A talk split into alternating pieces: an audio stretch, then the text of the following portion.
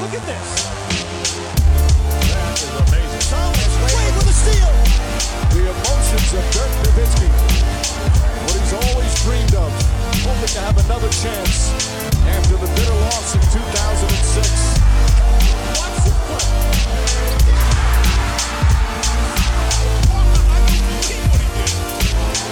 That is amazing.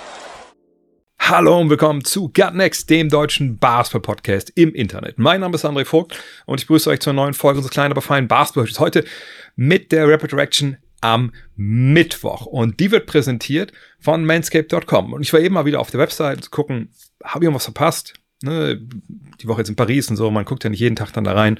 Äh, Gibt es was Neues? Produktmäßig jetzt nicht, aber da wird schon vorausgeblickt bei Manscaped. Worauf? Auf den Valentinstag.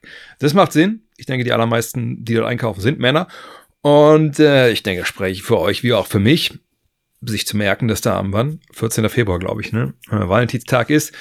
Manchmal nicht so leicht, vergisst man gern mal, vor allem dieser Podcast-Host. Ähm, wenn ihr jetzt aber denkt, hm, ich weiß gar nicht so genau, was ich mir denn so mal wünsche zu Valentinstag, vielleicht kann ich meine Freundin, Frau, Freund mal in diese Richtung drücken. Vielleicht ist das keine üble Idee. Äh, Auf der anderen Seite würde ich eher empfehlen, dass ihr, wenn ihr männlich seid, ein Geschenk besorgt für eure bessere Hälfte, weil dann ja, kann man auch mal erwarten, dass man selber was bekommt und vor allem, glaube ich, gibt es dann weniger Scherereien. Aber das müsst ihr selber wissen. Ich weiß nicht, wie eure Beziehung da gerade läuft. Fakt ist, Valentinstag hin oder her, die Produkte von Manscaped sind super. Auch wenn es vielleicht den einen oder anderen Kritiker gibt, wie der Kollege gestern im Livestream. Vielleicht könnt ihr mal ganz am Ende die letzten zwei Minuten gucken. Dann wisst ihr, wovon ich rede. Fakt ist, geile Produkte. Ich nutze die aber wahnsinnig gerne. Ich denke, ihr habt auch Freunde daran. Und wenn ihr denkt, ja, kann man auch ein bisschen was sparen? Na, aber sicherlich. Next20 ist der Code E NEXXT20.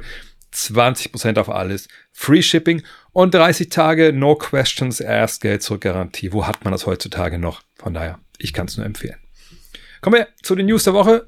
Und ich sage direkt, jetzt geht's los. Ne? 8. Februar in den USA, 9. Februar bei uns. Trade Deadline. Wir rasen da jetzt drauf zu. Das sind jetzt noch was? Drei Wochen? So langsam wird's eng. Ne? So langsam erwarten ja die ganzen Kollegen da drüben, also die General Manager etc., dass da die besten äh, Angebote abgegeben werden, damit man jetzt nochmal zu Potte kommen kann und mal Vollzug melden. Ne? Äh, von daher entsprechend mehr Gerüchte gibt es momentan. Heute äh, vielleicht nur ein Top-Gerücht und ein Trade, den wir schon gesehen haben, aber in den kommenden Tagen und Wochen, auch im Premium-Stream, werde ich da mich ein bisschen mehr noch mit, mit beschäftigen und mal ein bisschen vielleicht selber die Trade-Maschine anwerfen. Aber bevor wir dazu kommen heute, geht es erstmal um Dwayne Wade. Der war zu Gast mal wieder im Kaseya Center äh, zu Miami und da hatte Pat Riley, sein ehemaliger Boss, eine Überraschung für ihn. Es wird im Herbst 2024 eine Statue geben vor dem, ich denke, dann wird es immer noch so heißen, ne, Center. Die erste, die die Miami Heat dort aufbauen. Natürlich wird sie gewidmet werden dem Flash Dwayne Wade.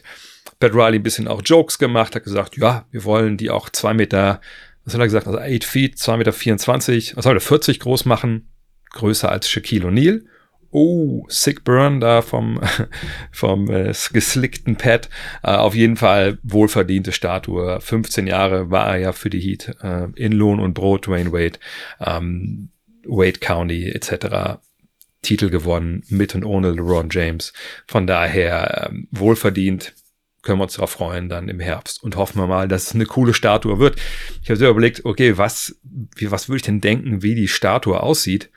Ähm, witzigerweise die äh, Pose, die einem, glaube ich, direkt in, in den Kopf kommt, ist ja die hier mit den Armen ausgebreitet von diesem ikonischen Foto nach dem alley dann äh, zu LeBron, aber da war ja er eigentlich nicht der, der Hauptprotagonist. Von daher dachte ich mir, vielleicht ist so der Fadeaway, eigentlich ja eher auch beim Dank. Ich, ich bin wirklich gespannt, was sich da dann der Künstler oder die Künstlerin, die das Ding dann äh, gießt oder in Stein haut, mal gucken, in der Regel ist es ja Bronze, was sich da äh, eingefallen lassen wird. Zurück im Spiel ist eine andere Legende, ich glaube, so können wir ihn schon bezeichnen aus mehrerer Hinsicht, äh, Draymond Green. Ist zurück bei den Warriors, im Endeffekt waren es jetzt 16 Spiele, die er raus war nach diesem erneuten Ausraster gegen Yusuf Nurkic. Ähm, hat sein Comeback gegeben gegen Memphis, oder, sind wir ehrlich, gegen das, was von den Memphis Grizzlies noch übrig geblieben ist. Ne, kein John Morant, kein Desmond Bain, kein Marcus Smart. Boah, also wirklich, wirklich, wirklich, wirklich bitter, was, was den Grizzlies da gerade wieder fährt. Und man dachte sich, ja gut, Ne? Also gestern auch kam die Frage im Fragenstream, sollten die nicht tanken, genau wie am Freitag im Fragen-Podcast. Naja, was bleibt denen eigentlich anders übrig? Nun, was nicht anders übrig bleibt, ist einfach mal trotzdem gegen die Warriors zu gewinnen, die sich, boah, vor allem defensiv dann nicht auf der Höhe präsentiert haben. 107 zu 116 hat man da abgegeben, das Spiel. Ähm, Steve Kerr war danach not amused, hat gesagt, naja, wir haben ganz schlecht verteidigt. Das lag aber auch an unserer Offensive. Ne? Wenn man 19 Ballverluste hat und daraus entstehen 30 Punkte. Tja, das ist analog zum Fußball, wenn ihr daher kommt. Ne? Wenn man den Ball im Mittelfeld verliert, dann knallt es auch hinten mal, auch wenn die Verteidigung da vielleicht keinen Fehler gemacht hat. Und äh, Steve Kerr fuhr fort äh, mit dem Wort, naja, der Gameplan von den Grizzlies war relativ simpel. Wir schießen so viele Dreier wie irgendwie geht äh, und dann laufen wir Fast Break so oft es geht und ähm, tja, wir haben dann noch 25 Mal gefoult. Sie haben nur 12 Mal gefoult, deswegen haben wir Spiel verloren. Die haben einfach ein sehr cleanes Spiel gespielt, hat er gesagt. Und im Subtext schwang mit, wir nicht. Wir haben ziemlich sloppy, schlampig gespielt. Green kam von der Bank, ne, sieben Punkte, sieben Rebounds, vier Assists, das war das, was man von ihm erwarten konnte nach der längeren Pause so, was man nicht erwarten konnte auf Seiten der Grizzlies, dass Vince Williams Jr. 24 Punkte macht und Gigi Jackson 23 Punkte. Jetzt fragt ihr euch zurecht, wer sind diese Leute? Das sind zwei Jungs, die man aus der G-League nach oben gezogen hat, ähm, die dann performt haben, aber zeigt eben auch, glaube ich, dieses Ergebnis, was gerade bei den Warriors im Argen liegt. Das, da geht es, glaube ich, nicht nur darum, dass jetzt ne, Spieler A, Spieler B vielleicht nicht mehr auf der Höhe ist äh, von vor ein paar Jahren ähm, oder dass sie unbedingt einen Trade brauchen. Ich glaube, das ist eine Mannschaft jetzt, wo, wo viel, viel zusammenkommt. Ne, Ansprüche und Möglichkeit klaffen auseinander. Es gibt finanzielle Begehrlichkeiten, natürlich vor allem bei Clay Thompson, ähm, der sicherlich, also entweder gerne bleiben würde für viel Geld oder eben vielleicht auch weg würde. Weil wenn man jetzt sieht, die Körpersprache, das sieht nicht aus wie einer, der da jetzt 110 Prozent gibt für die Mannschaft oder einfach auch sehr viel mit sich selber zu tun hat und das seine Leistung halt schmälern lässt. Ähm, das ist jetzt wirklich ein, ein ziemlicher Clusterfaktor in, in, in, Golden State. Ich glaube, man muss sich da jetzt fragen, wenn man Mike Dunleavy ist, was machen wir jetzt hier eigentlich? Also was ist der Plan? Jetzt nicht für diese Saison, sondern mittelfristig. Dass diese Mannschaft so nicht Meister werden kann, ist ja vollkommen klar. Nee, dass Mannschaft, die darüber nachdenken muss, ob sie auch die Playoffs erreichen. Ähm, aber wir kommen nachher nochmal dazu, ob es da auch Gerüchte gibt etc.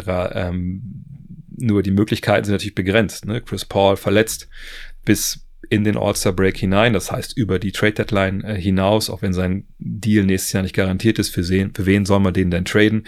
Wer holt sich den? Es sei denn, man will einfach Geld sparen. Und gibt es denn überhaupt einen Deal da draußen oder einen Deal für Andrew Wiggins etc., der diese Warriors wieder auf Meisterschaftsniveau bringt? Ich sehe da ehrlich gesagt nichts. Äh, von daher wartet vielleicht sogar im Sommer ein größerer Umbau, weil der ist ja während der Saison einfach nicht zu realisieren im Endeffekt. Also zumindest einer Wahrscheinlichkeit nach. Bleiben wir mal, bleiben wir mal interessiert daran, weil da, glaube ich, wird sich eine Menge tun, wenn nicht bis zum 8., 9. Februar, dann auf jeden Fall in den Sommermonaten. Bei den Clippers, die haben solche Probleme eigentlich nicht. Ne, das ist ein Team, das ist gut unterwegs. Ja, also ist natürlich auch ein Team, was eigentlich mit dazugehört, so in den Favoritenkreis, gar keine Frage. Aber jetzt fehlt erstmal Ivica Subac, der Center. Ähm, circa vier Wochen ist er raus mit einer Wadenzerrung. Gute Nachricht natürlich für Mason Plumley und Daniel Theiss. Plumley ist gerade zurückgekommen. Äh, Theiss äh, kommt jetzt von der Bank. Äh, Plumley hat letzt gestartet. Aber das ist, glaube ich, auch eine gute Rollenverteilung, dass er mit ein bisschen mehr Beef unterm Korb anfängt. Und dann kommt äh, Theiss rein äh, mit seinem Spiel, mit dem Stretching-Element. Ähm, alles ein bisschen schneller als bei Plumley. Das ist, glaube ich, äh, keine schlechte Idee. Äh, aber natürlich, sie brauchen Subats, um in den Playoffs für Ruhe zu sorgen. Aber bis wir dann im April sind, dann ist ja diese Verletzung aller Wahrscheinlichkeit nach komplett ausgestanden. Kommen wir zu dem einen Trade, den es schon gab. Denn ja, nicht alle Teams warten bis zum letzten Moment, um ihre Deals durchzuziehen. Warum? Naja, wenn sie schon das bekommen, was sie wollen, dann muss man ja nicht warten bis zur Trade Deadline. Manchmal denkt man einfach, ja, das ist es jetzt. Das machen wir jetzt. Besser wird's nicht mehr. Ist es aber in dem Fall so? Gucken wir uns das mal an. Die Detroit Pistons haben nämlich getradet mit den Washington Wizards. Detroit bekommt die beiden Veteranen Danilo Gallinari und Mike Muscala. Die Washington Wizards bekommen Marvin Bagley den Dritten, Isaiah Livers und zwei Zweitrunden-Picks, namentlich den wohl eigenen aus dem Jahr 2025 zurück. Ne, den hatten sie vorher mal getradet und den der Pistons, wie es aussieht, das stand noch nicht ganz fest, als ich hier aufnehme, von 2026. Jetzt fragt man sich natürlich, okay, ähm, warum? Also was genau steckt dahinter?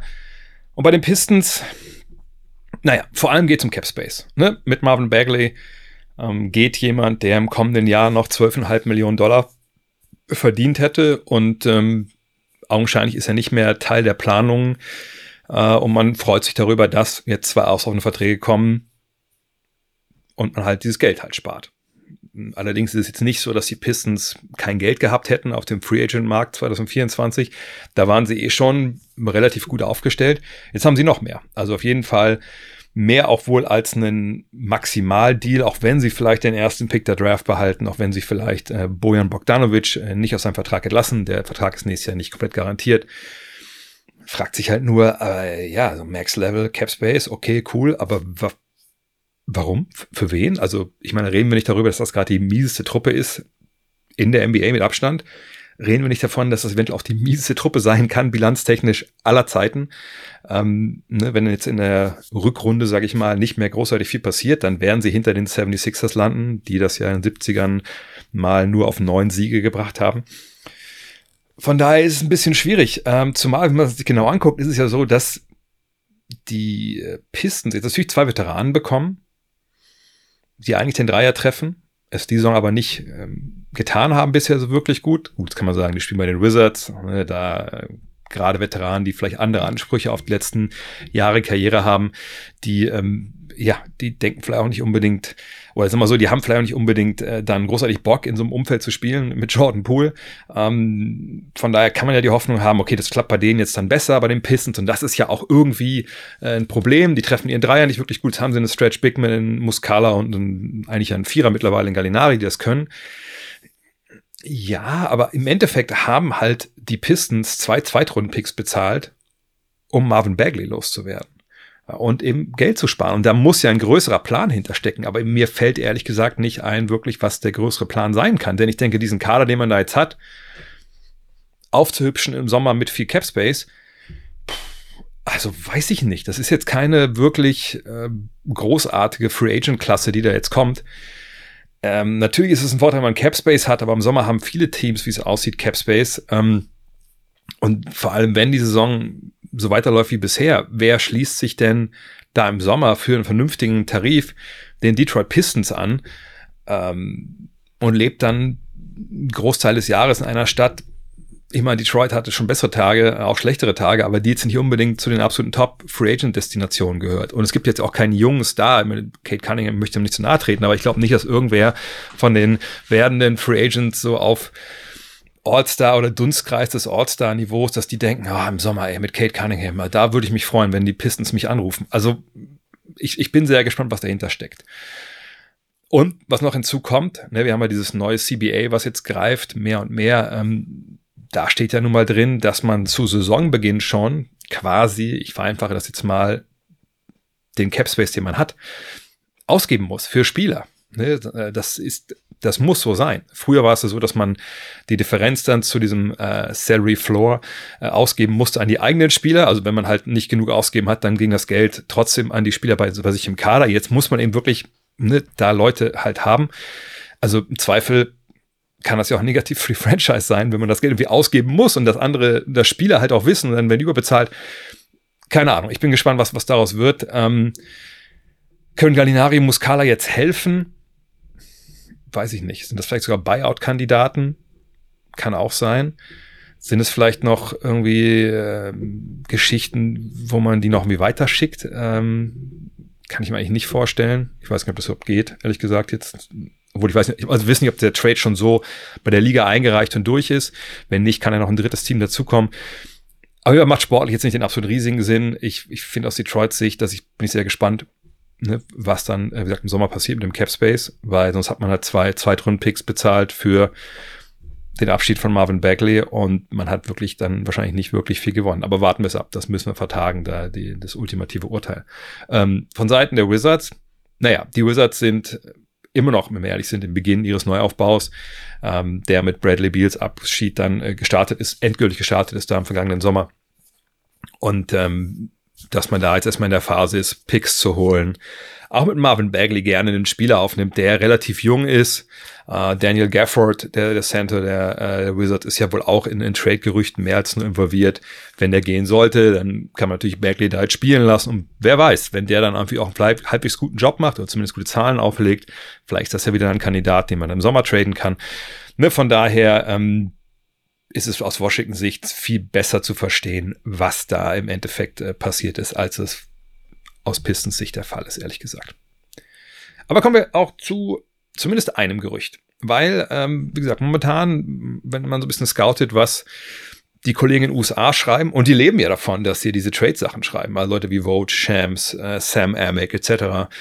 Ne? Also Mark Stein, da, das, diese Stories, die generieren die Klicks, die verkaufen die Substack-Abos etc. Ähm, und wenn dann relativ wenig da an Gerüchten draußen ist, das spricht eigentlich Bände. Aber der Name, der sich immer wieder findet und auch stellenweise mit widersprüchlichen Meldungen, ist der von Pascal Siakam. Und Shams hat jetzt rausgehauen, äh, dass er erfahren haben will, dass die Pacers und Raptors sprechen. Und jetzt auch nicht nur mal so, ne, ja, also was wäre denn wenn, sondern dass wirklich Angebote hin und her geschickt werden. Ähm, und zwar geht es natürlich um Pascal Siakam. Ähm, der Gegenwert soll sein Bruce Brown plus, Zitat Shams, weitere Gehälter und drei Erstrundenpicks. Das ist ein stolzer Preis natürlich für jemanden, der ähm, am Ende des Tages Free Agent wird. Aber wenn man die Picks hat, wenn man denkt, dass der gute Pascal Siakam relativ wahrscheinlich bei jemandem unterschreibt, auch bei den Pacers, dann kann man das vielleicht einfach auch äh, bezahlen. Dann, das nennt man mittlerweile ja so Pre-Agency, ähm, also dass man halt bevor der Mann Free Agent wird, sich quasi den Mann sichert. Ähm, muss man halt spekulieren, ob die Pacers wissen, dass Siakam, und das meinte ich eben mit so widersprüchlichen Meldungen, es gab auch eine Meldung, dass er nirgendwo anders verlängern will, außer bei den Raptors. Das finde ich ist, also ich habe gestern Abend noch im Livestream gesagt, ich finde, das ist eine eher verwegene Aussage. Ich glaube, das ist eher so was, was vielleicht von der Agentur gestreut wird, um zu steuern, welche Angebote kommen äh, für, für Siakam, weil ne, Siakam natürlich auch kein Interesse daran, dass jetzt für seine Dienste unglaublich viel Talent zu den Raptors kommt, weil wenn er irgendwo hingeht, wenn er verlängern möchte, naja, dann wäre es ja ganz schön, wenn die Mannschaft auch gut wäre, wo er hinkommt. So, wenn wir jetzt mal gucken, dieses Angebot, Bruce Brown, das war natürlich so ein ähm, Transfer im Sommer von den Pacers, der war wichtig, den haben sie gerne geholt. Ähm, andere Gehälter und drei Erstrunden-Picks. Drei Erstrunden-Picks ist, ist stattlich, aber natürlich würde man damit den besten Spieler des Deals bekommen. Und wenn man auch eventuell über eine Gespräche mit der Agentur von Siakam weiß, dass er wahrscheinlich auch bleiben würde, man kann ja immer noch sign and traden, ne, das ist ja auch kein Problem, man kriegt ja die Bird Rights von ihm, dann macht das schon wieder Sinn. Es macht auch Sinn zu sagen, hey, warum wenn es kein augenscheinliches Wunschteam gibt. Und von Siakam haben wir jetzt ja auch keine Liste bekommen. Hey, zu den drei Teams, wenn habe ich da hintradet? Anthony Davis oder Kyrie Irving lassen grüßen. Dann unterschreibe ich, ansonsten werde ich Free Agent. Ähm, wir wissen ja nicht, ob er irgendwo hin will oder nicht hin will. Ähm, von daher macht es ja auch Sinn, aus Pacers Sicht zu sagen, hey, wir holen den. Der ist dann ein paar Monate bei uns. Der spielt mit Tyrese Halliburton, wenn der wieder gesund ist. Und dann sagt er vielleicht, Alter, mit so einem Point habe ich noch nie gespielt. Wahnsinn. Ich habe mit Miles Turner hier einen Big Man, der ab und zu mal einen Dreier nimmt. Der treibt ja gar nicht großartig im Low Post rum. Ich kann so ein bisschen ne, rund um die Zone so als Point Forward auch ein bisschen mit agieren. Toll. Center spielen muss ich nicht. Ey, die spielen schnell, das geht auf und ab. Jeder kriegt den Ball. Geil, ich bin dabei. Let's do it.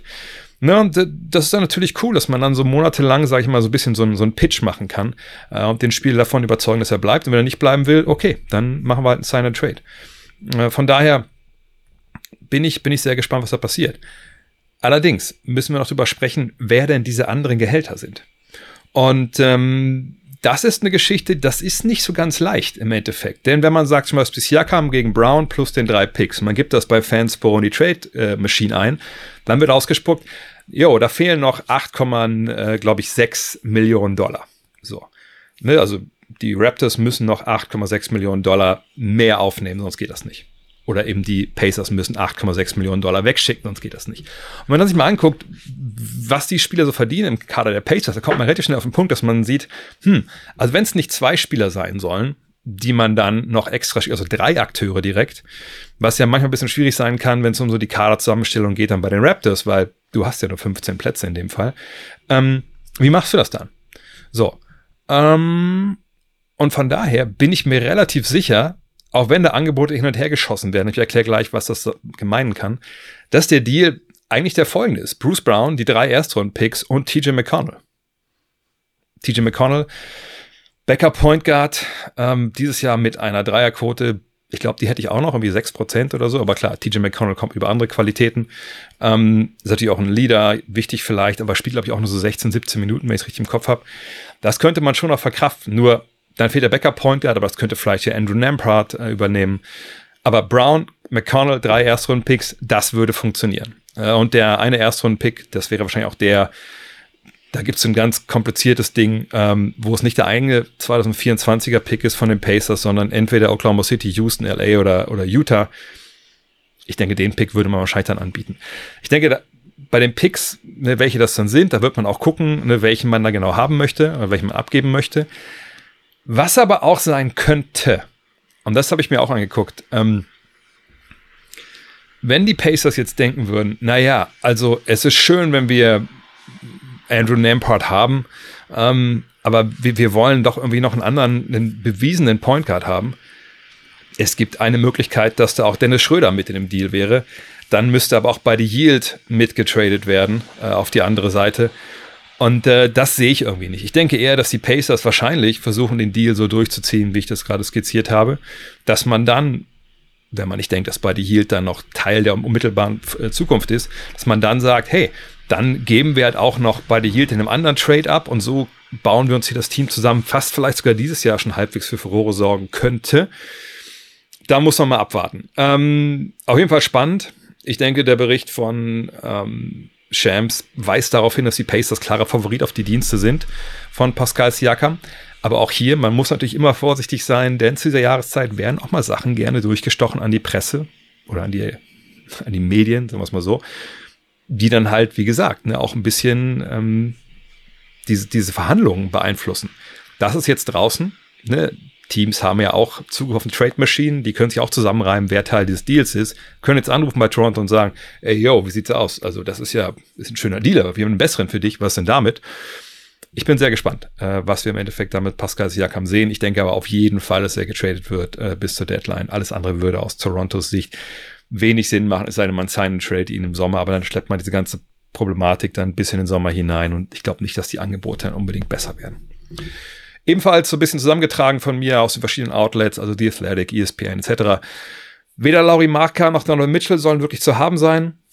Mal gucken, auch das sind immer so Geschichten. Das mag stimmen, kann aber auch gut sein, dass einfach da nochmal der Preis hochgetrieben wird. Ich würde persönlich von dem, was man alles so lesen kann und was auch Sinn macht, sagen, Mitchell ist auf gar keinen Fall zu haben, denke ich momentan. Markan wirklich nur für einen absoluten, für eine Godfather-Offer und ob die kommt, das weiß ich nicht. Jonathan Kuminga, Moses Moody sollen ebenfalls bisher in, in keinem wirklichen äh, Trade-Gespräch der Warriors ernsthaft erwähnt worden sein von Seiten Golden States. Das würde für mich bedeuten, dass es da auch keine großartigen Umwälzungen gibt, denn ich denke, nur mit Chris Paul, nur mit Andrew Wiggins, da kommt wahrscheinlich dann auch nicht unbedingt großartig äh, Leben in die Bude.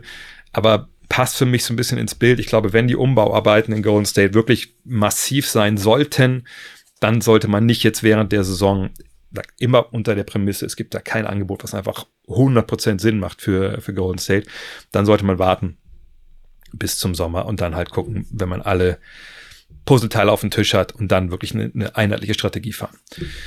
Jeremy Grant, auch ein Name, der öfter mal so von Journalisten und Fans gerne getradet wird auch da in den großen Outlets, da ist nichts zu finden ähm, in Sachen Trades. Heißt nicht, dass er nicht zu haben ist. Kann ja auch sein, dass in dem Fall keine Agentur irgendwas streut und die Teams wirklich alles in-house behalten. Müssen wir mal abwarten, aber schon im Endeffekt bemerkenswert, dass sein Name eigentlich nirgendwo auftaucht.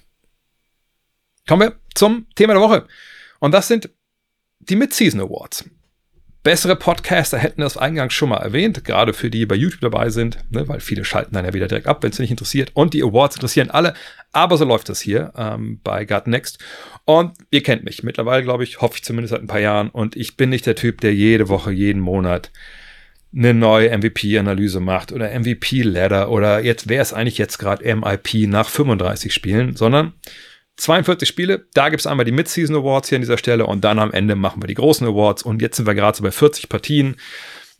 bis der nächste Podcast kommt, haben die meisten Teams dann ihre 42 oder 41 Spiele durch. Von daher, hier sind meine Mid-Season Awards. Das heißt, wenn heute die Saison enden würde, dann wären das die Kandidaten für mich, die ich nennen würde bei diesen verschiedenen Ehrungen am Ende des Jahres. Äh, ist jetzt kein NBA First Team oder so dabei. Eventuell mache ich das die Tage nochmal mit Dean. Dean ist gerade zurück nach USA geflogen. Da muss ich mal abwarten, ob ich den dann nochmal ge gecached kriege. Ähm, aber äh, hier jetzt erstmal meine Awards. Und den Anfang, ich fange einfach bei dem wichtigsten an, macht natürlich der Most Valuable Player. Und ihr kennt meine, hoffentlich, äh, meine Kriterien äh, sind jetzt nicht wirklich wahnsinnig auseinandergezogen und nicht wahnsinnig wirklich ähm, kompliziert. Für mich muss es ein Spieler sein, der bei einem Team spielt, das Meister werden kann, ohne dass ich mir jetzt großartig äh, Erdbeben oder andere Katastrophen beim Gegner vorstelle. Ähm, es muss jemand sein, der natürlich ähm, an beiden Enden des Feldes in der Regel funktioniert. Ähm, es muss der beste Spieler seiner Mannschaft sein ähm, und jemand, der ein Spiel einfach dominieren kann. Ne, es gibt noch andere Kriterien, es immer jetzt so ins, äh, in kurz. Und natürlich gibt es ein paar, paar tolle Kandidaten ähm, dieses Jahr. Am Ende des Tages aber dampfe ich das runter auf zwei Mann momentan. Ähm, das heißt nicht, dass nicht andere in der Diskussion sind, nur das ist ja hier kein Zwei-Stunden-Podcast, deswegen breche ich es runter auf Nikola Jokic und Joel Embiid. Witzigerweise haben sie ja gestern gegeneinander gespielt, was auch ein Grund war, warum ich den Podcast nochmal einen Tag nach hinten geschoben habe. Und das war ein Spiel in Philly, da ist Joel Embiid in der Regel dabei, wenn es gegen äh, Nikola Jokic geht. In Denver im letzten Jahr hat es irgendwie aus bestimmten Gründen nicht immer funktioniert. Schade. Ne? Aber es war ein Spiel, das hat Joel Embiid für sich entschieden. Da glaube ich, waren es 41 Punkte am Ende. Die Sixers haben auch gewonnen. Tolle Partie. Äh, defensiv in der ersten Halbzeit war relativ wenig los, zumindest waren viele Punkte, aber 78 äh, auf beiden Seiten. In der zweiten Halbzeit dann, äh, aber gerade Philly dann so ein bisschen die Daumenschrauben angezogen. Und es ist so ein bisschen wie gefühlt jedes Jahr, wenn wir über diesen beiden Spieler reden als MVPs, ne? Jokic führt die Liga quasi in allen cleveren Statistiken an, also ob es jetzt Warp ist oder Winshares, äh, Box plus Minus etc. Embiid hat aber dann bessere Zahlen, wenn es um die Counting Stats geht. Von daher ist es einfach wahnsinnig schwer. Ähm, was so letztes Jahr habe ich ja am Ende für Embiid gestimmt, weil ähm, ich einfach dachte, hey, der hat am Ende sein Team wirklich in, in einen guten Lauf gebracht. Ähm, das war dann bilanztechnisch auch ähnlich oder sogar besser, glaube ich, bei Philly damals. Ähm, und dann in den Playoffs, aber es ist ja auch ein regulärer Saison, aber Ward, war natürlich dann klar, wer eigentlich der MVP sein müssen. Ähm, momentan ist, ist, es so, sieht so aus, dass Denver bei 28 und 14 steht. Ne? Ähm, Philly bei 26 und 13, also die haben ein paar Spiele weniger sogar drei, um genau zu sein. Äh, von daher kann man da die Bilanz rauswerfen. Wie gesagt, die Stats, die einen sprechen für Embiid, die anderen sprechen für, für Jokic. Ähm, und man soll einzelne Spiele nicht überbewerten. Äh, und sicherlich ist auch hier ein bisschen Recency Bias dabei. Aber ich würde derzeit sagen, ich würde heute meine Stimme sehr, sehr knapp für Embiid geben. Wenn ihr mich aber jetzt fragt, bist du sicher, dass wirklich am Ende Embiid dann äh, MVP wird?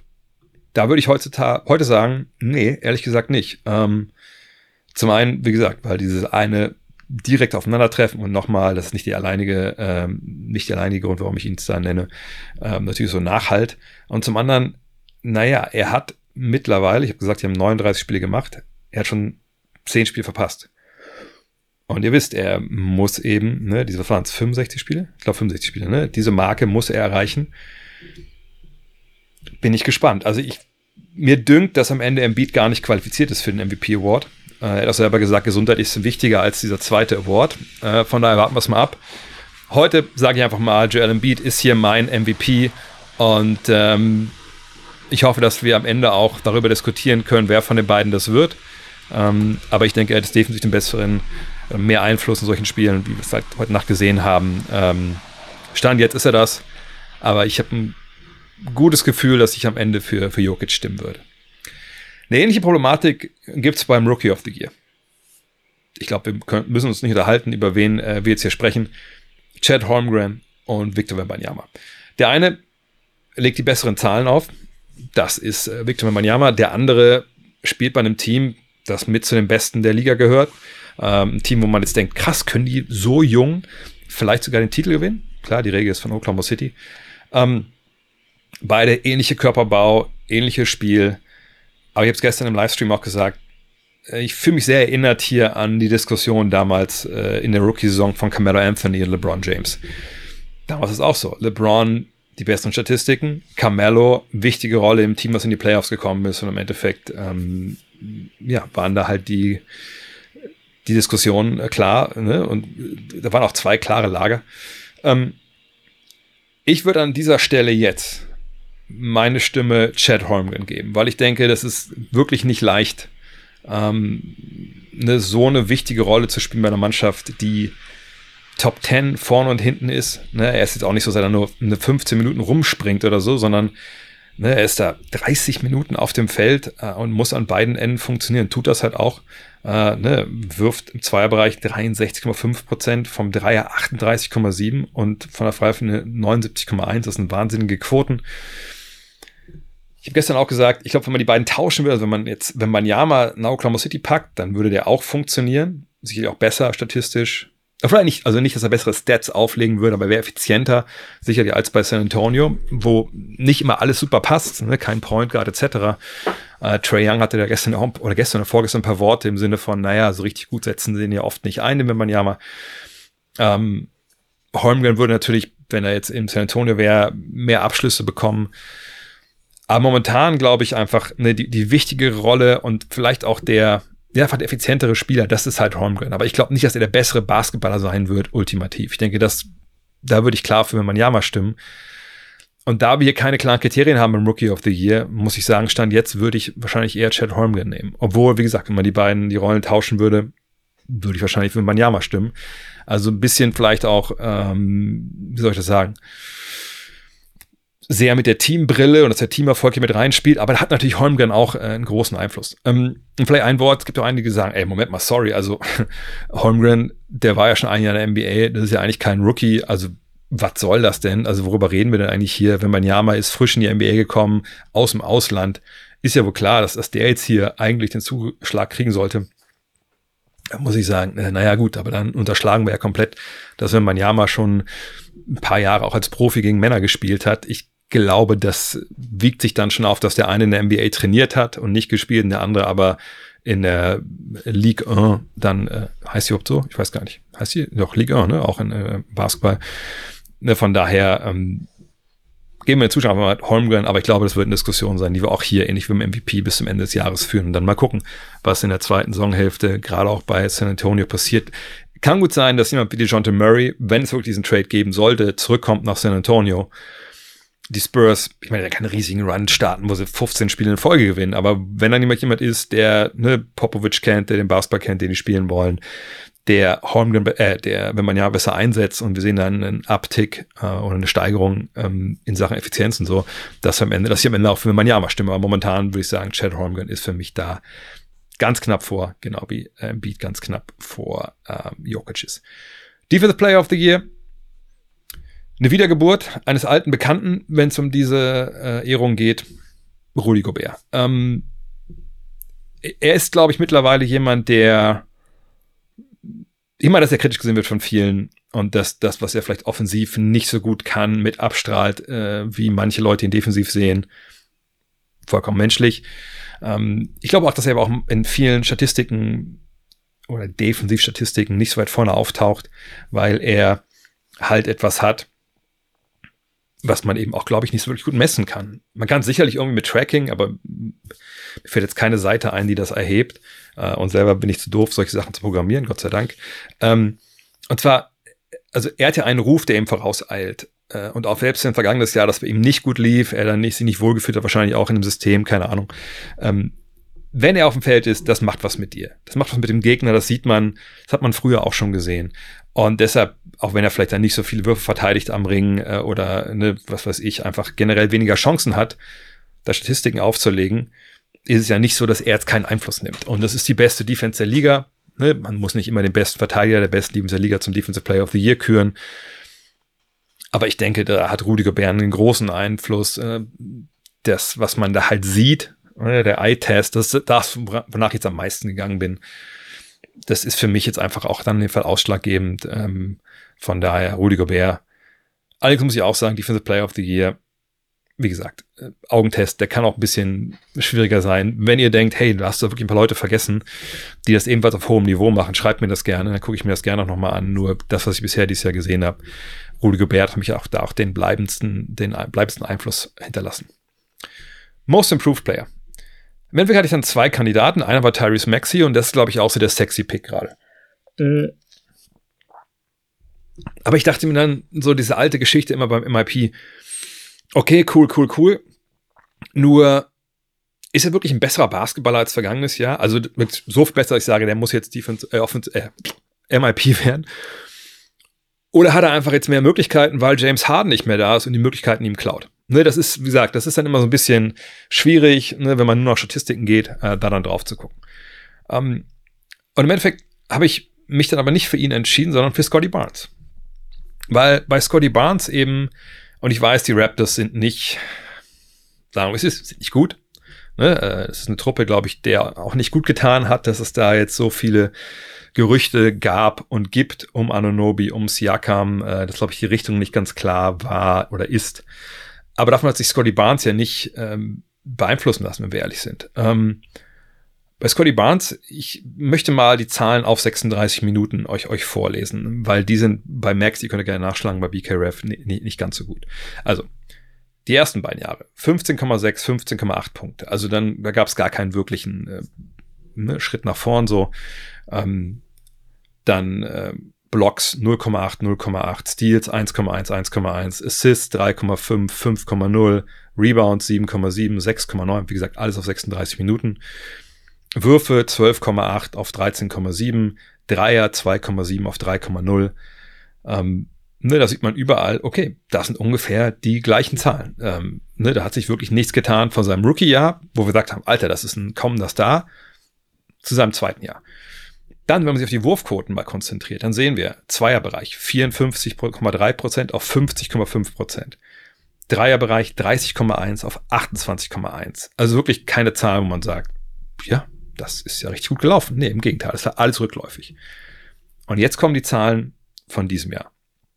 Ich lese mal nur die Zahlen vor von 20, äh, 22, 23, 23, 24. Also 15,8 Punkte auf 20,7. 0,8 Blocks, 1,5 Blocks, 1,1 Steals, 1,4, 5,0 Assists, 5,7 Assists, 6,9 Rebounds, 8,8 Rebounds. Würfe. 13,7 auf 16,2, also auch eine klare Steigerung, ähm, ne, was die, die offensive Rolle angeht. Dreierquote. 28,1 auf 37,8 bei sagt 3,0 auf 5,7, also doppeltes Volumen fast 10% mehr Quote. Also richtig, richtig starker Anstieg. Ähm, Zweier-Versuche sind gleich geblieben. Quote von 50,5 auf 53,4.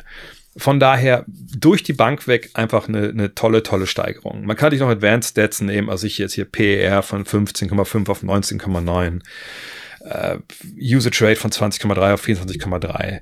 Uh, durch die Bank weg, gesagt, gibt es da einfach eine klare Steigerung. Ähm, bei Maxi gibt es auch eine Steigerung, aber bei Barnes sieht man einfach, dass die Effizienz krass zugenommen hat mit dem gesteigerten Volumen. Äh, all around einfach besserer Basketballer.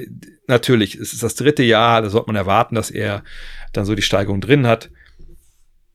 Es ist ein schlechteres Team. Es kann gut sein, dass auch da am Ende dann vielleicht eher der Zuschlag bei Maxi landet. Ne, am Motto, hey, Team, jetzt hat er als zweitbester Spieler dann einfach ne, auch da auf einen frühen Playoff rangebracht. Müssen wir abwarten, aber Stand jetzt würde ich, was wirklich Most Improved angeht, würde ich da für Scotty Barnes stimmen. Six Man of the Year Award. Ähm, ich hatte lange, lange, als ich das recherchiert habe, gestern äh, Jordan Clarkson da stehen. Und dann bin ich am Ende doch äh, schwach geworden mm, und habe mich für Bogdan Bogdanovic entschieden. Einfach weil ich denke, das nicht nur, weil, ich habe das schon mal gesagt, ne, der Wurf von ihm einfach nach wie vor es mir angetan hat äh, und jetzt, wo Clay Thompson ein bisschen, wo Clay Thompsons Wurf ein bisschen älter geworden ist, hey, muss auch mal rechts und links gucken dürfen. Ähm, aber Bogdanovic schießt dieses Jahr natürlich nicht die Zauberquoten, aber ich finde einfach, er ist so ein super solider Typ, einer, der kaum Fehler macht, äh, einer, der auch nicht durchdreht auf dem Feld und der sicherlich auch vielen, vielen Teams auf hohem Niveau helfen könnte. 17 Punkte, 3 Rebounds, 3 Assists, roundabout. 1,4 Steals. Dreierquote könnte besser sein, wie gesagt, nur 37 Prozent, aber bei 8,6 Versuchen. Geiler Spieler. Habe ich momentan vor Clarkson, der manchmal ein bisschen wild ist. Es gibt eine Menge Scorer momentan, irgendwie Bogdanovic ist gerade meine Nummer eins, aber da gibt es so viele Kandidaten. Das kann auch sein, dass der gar nicht vorkommt dann am Ende der Saison, wenn ich darüber nachdenke, wer Best Six Man wird. Coach of the Year, ich glaube, das ist relativ klar. Mark Dagenalt, äh, das, also was er mit den Thunder Knights macht, sicherlich, ne, wir fragen uns alle, ist das dann für die äh, Playoffs dann, äh, kann man das halten? Na gut, wir können nur das sehen, was diesen regulären Song passiert. Und da sehen wir, dass er eine Truppe, die ja wirklich einfach wahnsinnig jung ist, wo, also der älteste Leistungsträger, ich habe gerade mal rausgesucht, der mehr als 15 Minuten spielt, das ist Kenrich Williams und der ist 24 und der ist äh, 29 und das ist mit Abstand der älteste. Der nächstälteste ist dann Shea Gilgis Alexander mit 25. Also das ist verrückt, dass das so gut funktioniert mit einem 22-jährigen Jalen Williams, einem 21-jährigen Chad Holmgren, 21-jährigen Josh Gideon, 20-jährigen Cason Wallace. Gut, jetzt sagt ihr, das sind alles gute Leute, das könnt ihr auch, könnt ihr auch trainieren. Okay, herzlichen Glückwunsch, dann werdet ihr auch Coach of the Year. Ähm, Finde ich wahnsinnig gut, wie er das macht. Für mich relativ klarer Coach of the Year. Executive of the Year und vergebt mir, dass ich so Clutch Player of the Year, da, das, mein Gott, da gucken wir am Ende des Jahres drauf, wer hat die besten Clutch-Stats, wer wird der Clutch-Player. Das ist für mich kein Award, wo man drauf irgendwie abstimmen muss. Exec of the Year. Ähm, ich habe mich ein bisschen schwer getan, ehrlich gesagt, lange. Und dann habe ich überlegt, nein, Mann, worüber, also warum diskutierst du so lange mit dir rum, mit so einem inneren Team-Meeting? Daryl Morey. Daryl Morey hat es geschafft, James Harden abzugeben. Ähm, sicherlich jetzt in keinem Zaubertrade, wo man denkt, oh Gottes Willen, hat er alles dafür bekommen, das ist ja der Wahnsinn. Nee, das nicht, aber er hat es geschafft, eben dieses Damoklesschwert, was äh, Damokles Bart, der da über seiner Franchise, in seinem Team hing, einfach so abzuschneiden, wenn wir beim Bild vom Bart bleiben, dass am Ende des Tages sein Team nicht schlechter geworden ist, sondern wahrscheinlich sogar noch besser. Ne? Also ich meine, die Leute, die jetzt kamen, äh, Nick Batum, Marcus Morris, Robert Covington, die passen ja alle sehr, sehr gut da rein in das, was die Sixers schon haben. Eben einen dominanten Center, einen sehr, sehr guten Guard mit, mit Tyrese Maxey.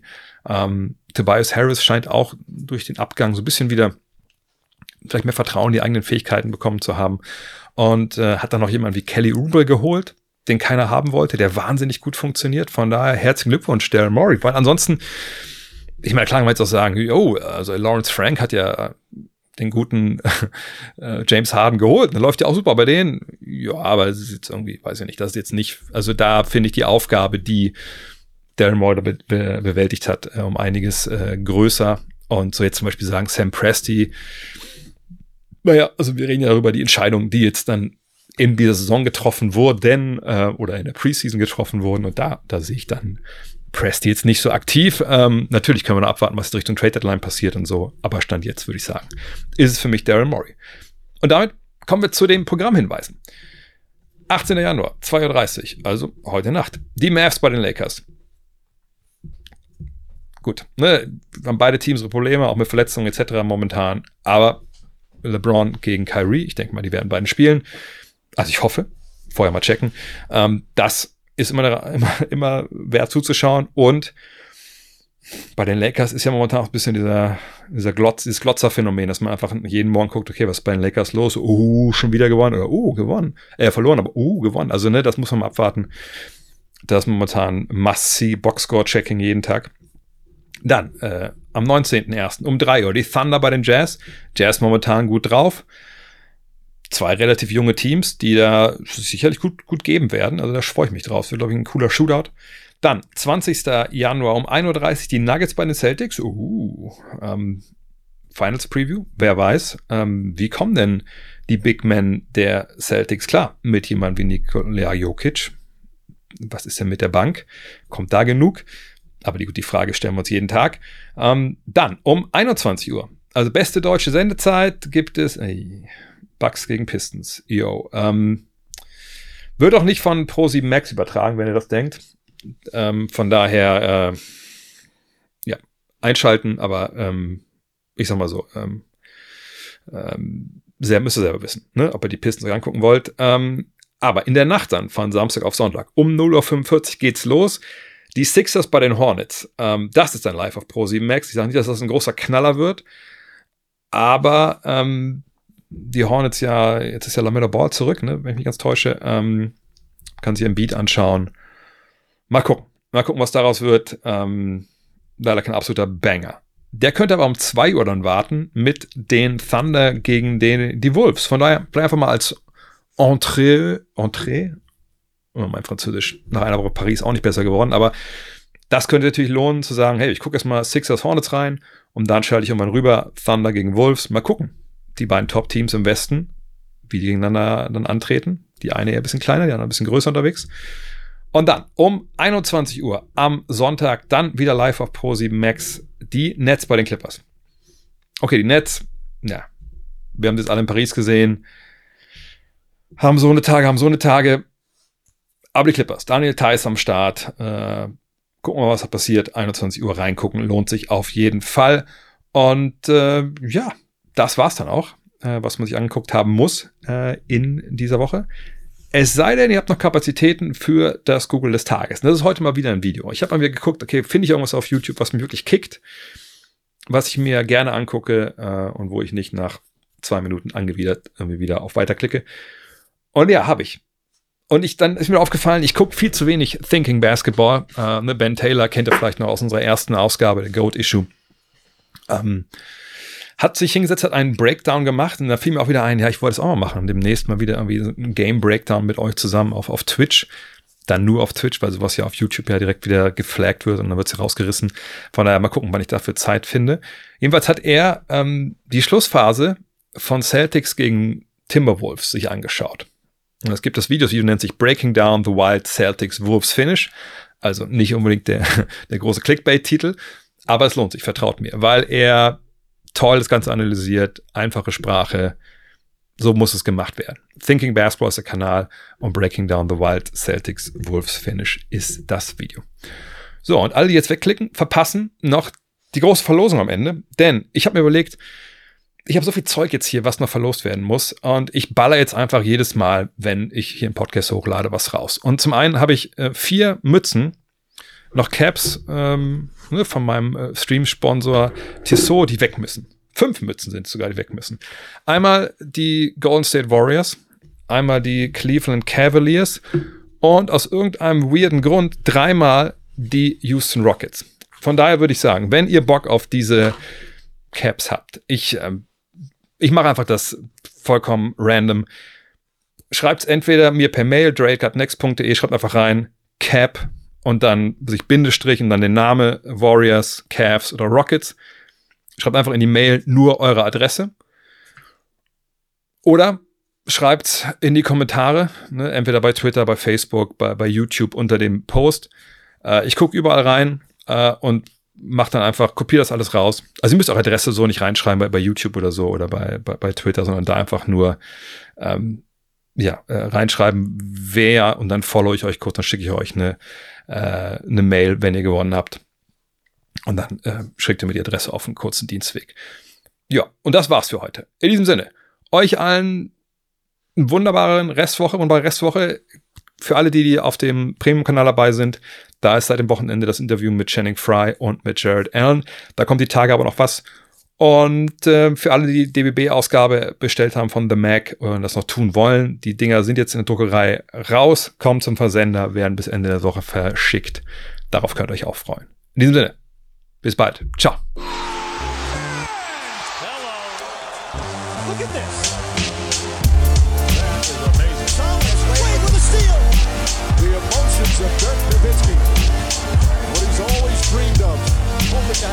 Chance loss in 2006. Watch this play.